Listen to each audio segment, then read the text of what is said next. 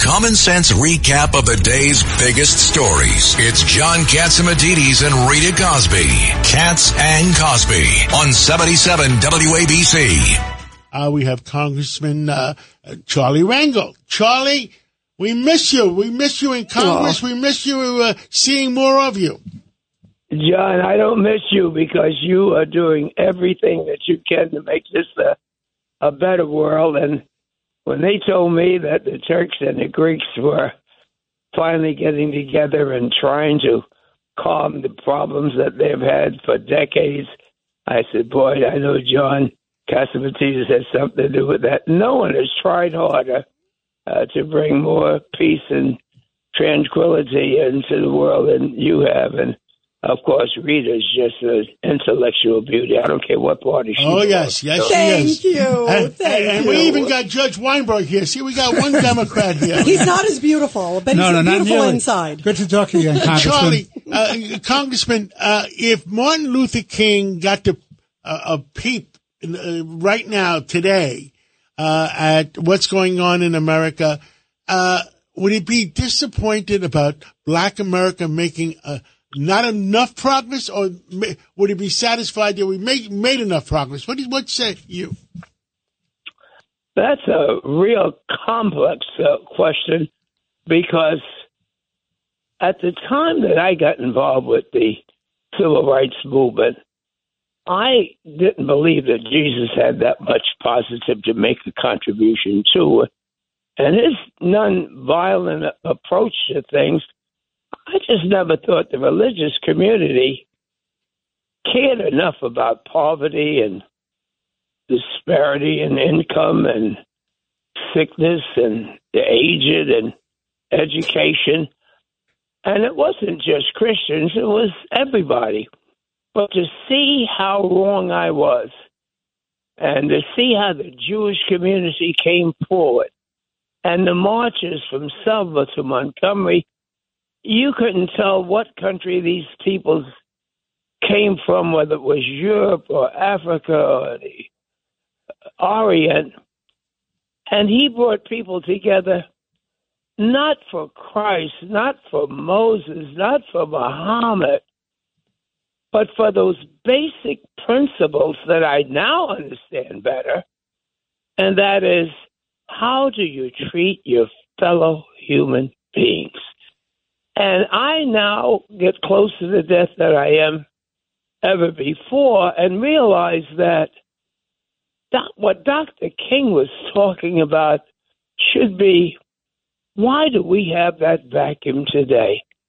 Why do we not hear at a time that our what we're going through screams out for a superior being to say it's not the party that counts.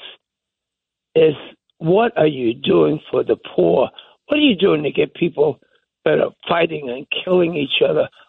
What are you doing to make this a better better world?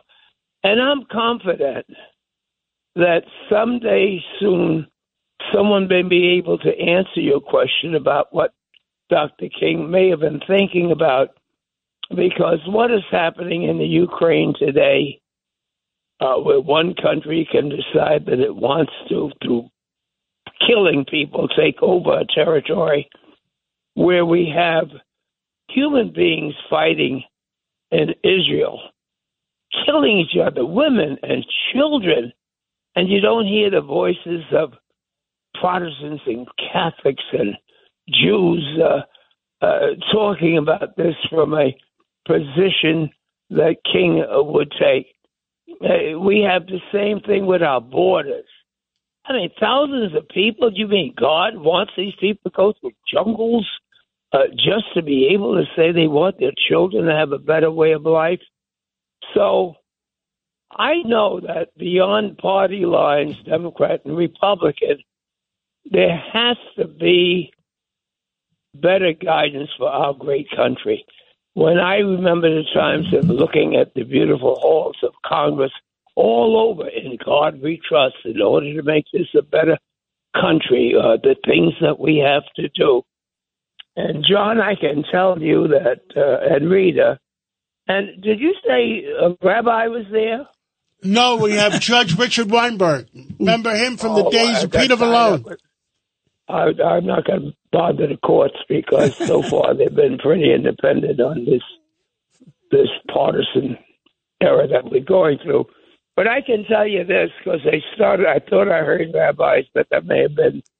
Uh, He sounds like a rabbi some days, by the That's way. whether It I've shaved or not, anyway, Congressman. I haven't Well, heard- it's Judge Weinberg, heard- Weinberg, Iceberg, you know. well, I- I'm not. You're not going to sucker me into that one. But I'll tell you this: I haven't heard from the board of rabbis. I haven't heard from the Roman Catholic Church. I haven't heard from the Catholic bishops.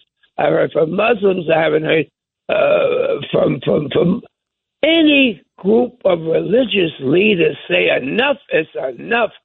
The guy that said it most eloquently was the black guy in L.A that was almost beaten to death by white racist cops. And when it was all over, he said something like, Can't we talk? Oh yeah, ca- yeah. Rodney King, who said, "Can't we all get along?" Right. Can't we get, I mean, wh- where are the religious leaders? We need them. We're having primary and caucuses and whatnot. But when it's all over, this country is the only country in the world, if a foreigner was to come and to say the Americans are meeting in this room, they would have no idea what those Americans would look like. We've been blessed to have the talents and the experiences of people from all over the world believing that in America we can have a better life. And, and, and what are we spending our money on? Alms, uh, denying people the opportunity for health care. And, and I just hope that other people can learn from Dr. Martin Luther King because Absolutely. And by the way, we are the greatest And- country. I and, agree and that. Congressman, I there's got no question about it. we have uh, Mayor Eric Adams coming up right after you. Give me one question I should ask the Mayor Adams. And that's a rough one because he's been dealt a real, he's been dealt a bad hand, and uh, and I'm telling you, it's going to be hard for you to get get find something uh, for me to be critical of uh, President Biden, uh, but the way they have ignored the immigration problem in Washington, if we can use executive power for so many things that are controversial.